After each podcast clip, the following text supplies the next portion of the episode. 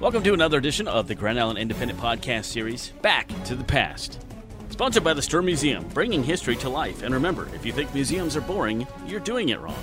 On this episode, episode 3, we will talk about the Poor Farm Cemetery. For years, I've driven past the Poor Farm Cemetery and don't know what it is. If you want to know what the Poor Farm Cemetery is and where it is, it's on the southwest corner of Highway 281 and Abbott Road, just outside Grand Island.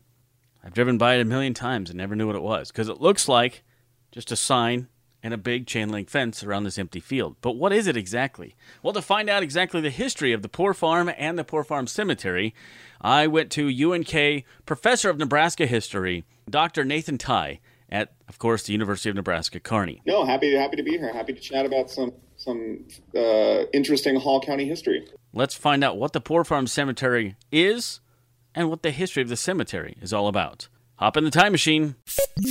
Here we go. The Poor Farm was a institution that most Nebraska counties had uh, from the 1870s, um, and in, in, Hall County it's through 1919. Some of these some of these communities are running these things through like the 30s and 40s, and some places across the country through the 50s. Um, but what they are is they are a form of what, what is what is called indoor relief. So before you have Social Security, before you have old age pensions, before you have nursing homes um, before you have proper mental health uh, mental health treatment centers. Each county was obligated to care for the elderly, the um, infirm, the disabled, and the those down on their luck, the, the, the poor, the, mm-hmm. the those who might be labeled, uh, labeled vagrants or something. And so in in the county, if you were too old and there wasn't anybody to take care of you, there, there wasn't a nursing home. You didn't have any family around, so they would send you to the poor farm, um, where you would you would, depending on your condition and, and a variety of other things, you would you would work. Um, on it was a fully functioning farm, um, and over the years, you know, a, a number of individuals died. I think there's an estimated, you know, dozen or so graves that are out at the Poor Farm Cemetery, but it's it's the the individuals who are are deemed indigent, um, and and the county has is, is paying for.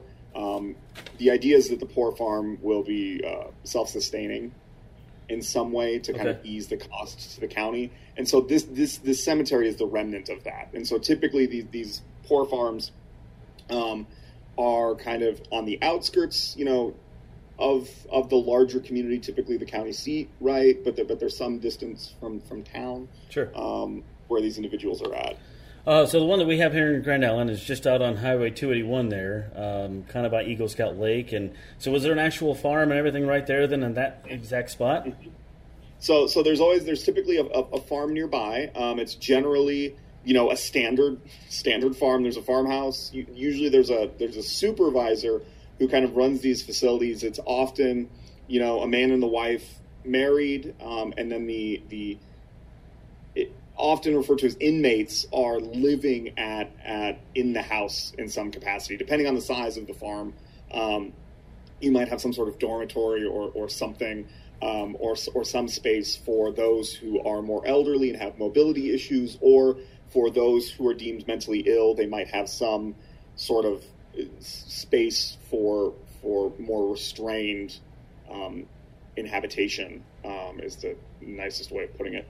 um, and so generally, um, it's it's a it's a fully working farm. Um, the, the, goods you can you can look in the Grand Island paper um, when it's in operation, and local farmers are both you know providing resources for it. You know, the local businesses you know are, are selling nails um, you can look through kind of the county receipts and it's like, okay, well, so and so sold so many nails, but then they're also selling the products from the farm itself um, to, to cut back on some of the cost that, that this is taking um, for. And, but but inevitably, you know, individuals pass away, farm accidents, old age, you know, any number of different things. Sometimes it's individuals who have um, uh, different types of illnesses that, that, are more easily treated today, you know, like a tuberculosis or a, a pneumonia, something like that. Yeah. Um, so that's why they would be they would be buried out there. But then obviously no record because it's it's poor indigent individuals that they're not. Sure. Now, how uh, how long was the poor farm here in Hall County, and then when did it go away?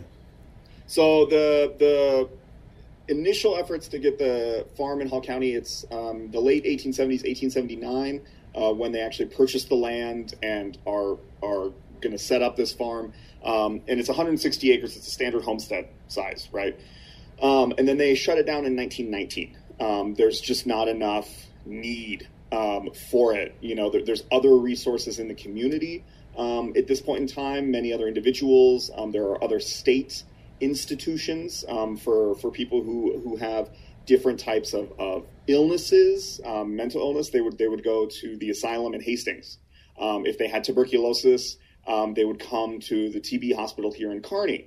If they had other other types of um, problems. Or you also have at this point in time you have the the soldiers' home in Grand Island. So if it's a veteran, um, you know that there's a there's a nursing home, there's a facility for for widows and and for for soldiers. So there's just not as much need by 1919 um, for for this type of institution, and the county sells the the property. I see. So it lasts about 21 years and something like that. And it's oh. actually early 1919. So it's about 1918 when they really they they shut it down, and I think the the sale of the farm is in, in early 1919 in, in January, I believe. We've been talking to Dr. Nathan Tye, professor of Nebraska history at the University of Nebraska at Kearney. He has been talking about what a poor farm is. Coming back after the break, we will find out what the Hall County Poor Farm Cemetery is all about. When Back to the Past podcast returns. Take a step back in time at Stuhr Museum in Grand Island, Nebraska. Conveniently located just off of Interstate 80, Stuhr Museum features unique historic and experiential opportunities for people of all ages. We're open 9 a.m. to 5 p.m. daily for you to check out our beautifully curated exhibits, Living History Railroad Town, and new STEAM Learning Center with educational activities for the kids. Visit our website for more information at stuhrmuseum.com Welcome back. We're talking to Dr. Nathan Tye, Nebraska history professor at UNK in Kearney, and we're talking about the Poor Farm earlier. Now we're going to talk about the Poor Farm Cemetery. Again, the cemetery, if you're not familiar with it, uh, just outside of Hall County, it is on the southeast corner of Highway 281 and Abbott Road. So, what can you tell us, Dr. Nathan Tye, about the Poor Farm Cemetery that we have here in Hall County? There's no tombstones in there. So how is this all arranged? Well, it'd be it, there'd be some sort of organization. Um, there would be um, you know some sort of laid out plot. Usually, probably the superintendent or some sort of county official. Um, you know, maybe um, it kind of depends on how. Maybe they would bring in the, the grave digger up from Grand Island, mm-hmm. um, who, who's doing the work in the city cemetery. Um, and there would have been at one point in time there would have been records for this this type of facility, and you you can find it in the Grand Island Independent, where they have um, pretty detailed um, public kind of like the county budget. You know, these are the amount of inmates that we have. Um, sometimes you'll also see that there's a board, there's a county board that is is supervising this, and individuals will like go before the board and they'll say like, "Hey, I can't take care of myself anymore. Commit me to to the the poor farm." Um, and so sometimes you'll see actually records. There'll also might be a notice in the paper that, that someone had passed away um, at the poor farm. So even though we don't have the records now, um, they, they, they, just they just didn't survive the, the, closure of the farm. There just wasn't any need, or you know, at some point in time they were cleaning out the courthouse and that stuff ended up, or they're still in the courthouse somewhere or in a county building, um, you know, and somebody just doesn't recognize them for what they are you know, I'm I'm a Nebraska historian, so people leave stuff in barns all the time, right? Like, I mean, stuff just you know is around.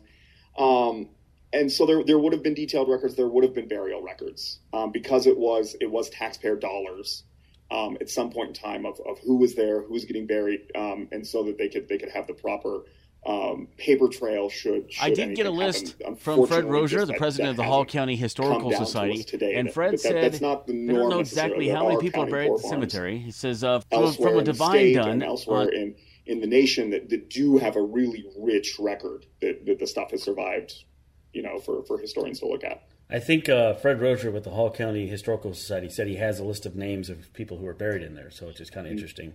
Uh, we'll visit with him as well.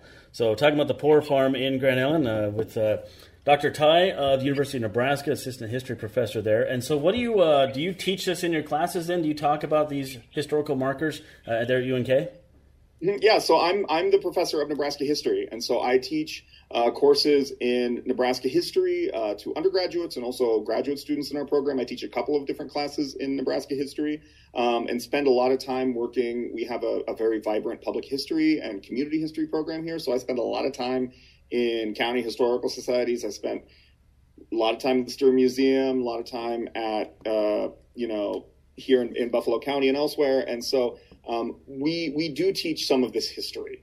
Um, you know, these are the people who don't make it into the um, Nebraska history books. These are the folks who, you know, were never famous or or never did anything. And so we do have this kind of conversation about, um, you know, how how do how have historically have Nebraskans treated the poor? Um, how have you know different welfare systems and, and social security and social safety nets um, been started? And, it, and students are interested in things like this because you know, now we take for granted like that you might have a 401k or a pension or retirement or, you know, and that there's a nursing home and that there are resources for you that you can go to the hospital and do things like that. And this was not always the case. Um, so institutions like this and, and a lot of the counties, um, Buffalo County also we have a we have a poor farm cemetery um, where there, um, you know, in, in Adams County not not too long ago um, was able to get the, the names of the people at the asylum, the former asylum in Hastings, oh, wow. hmm. at their cemetery, um, and so they have that list on the Adams County Historical Society website. Um, so there are. Um, this is not an uncommon story. You know, in Nebraska, it's every county. There, there are likely you know 93 of these things in the state, and whether they're remembered or recognized or, or people remember them, you know, there's probably somewhere some farmer who's like he knows that corner of the field right is like the potter's field or the, the, the poor farm cemetery or what have you. Um, so so we do we do teach about this and, and students are always interested because they're just like it's just so dissimilar to to how you would treat people today. Yeah and when i talk to people about it you know i drive by it every morning and uh, you know i kind of knew a little bit about it but a lot of people have no idea what that is, never heard of it, and like, what is that fenced-in building? I was like, well, there's people buried there, you know. So you kind of explain to them. So it's an interesting piece of history, like you said, that kind of got forgot. Talking to uh, Dr. Tye at uh, University of Kearney. Appreciate your time today, Doctor. A lot of great information, and again, uh, those are things you teach uh, in your class at UNK too. So if somebody's interested in more of that and want to get into some more of that, you can get a hold of Dr. Tye and the history professors there at UNK. Yeah, I'm great. Happy to chat.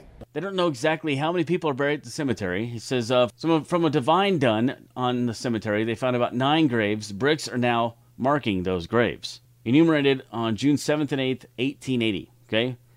People living on the poor farm at this date in 1880. There was eight from Nebraska, seven from Indiana, two from New York, one from Kentucky, one from Maryland, one from Wyoming, and one from Prussia. So a little information there we're going to wrap up this episode of Back to the Past podcast, episode three. I would like to thank you for listening, Fred Rozier, and of course, Dr. Nathan Tye. Coming up on the next one, we will talk about the 1967 floods and talk to a couple gentlemen who had to work through all that water on the next episode of Back to the Past podcast. Back to the Past, copyright, written, voiced, and produced by Josh Salmon. Copyright Grand Island Independent and Lee Enterprises 2021. We'll see you next time on Back to the Past. I'm Josh Salmon. Until then,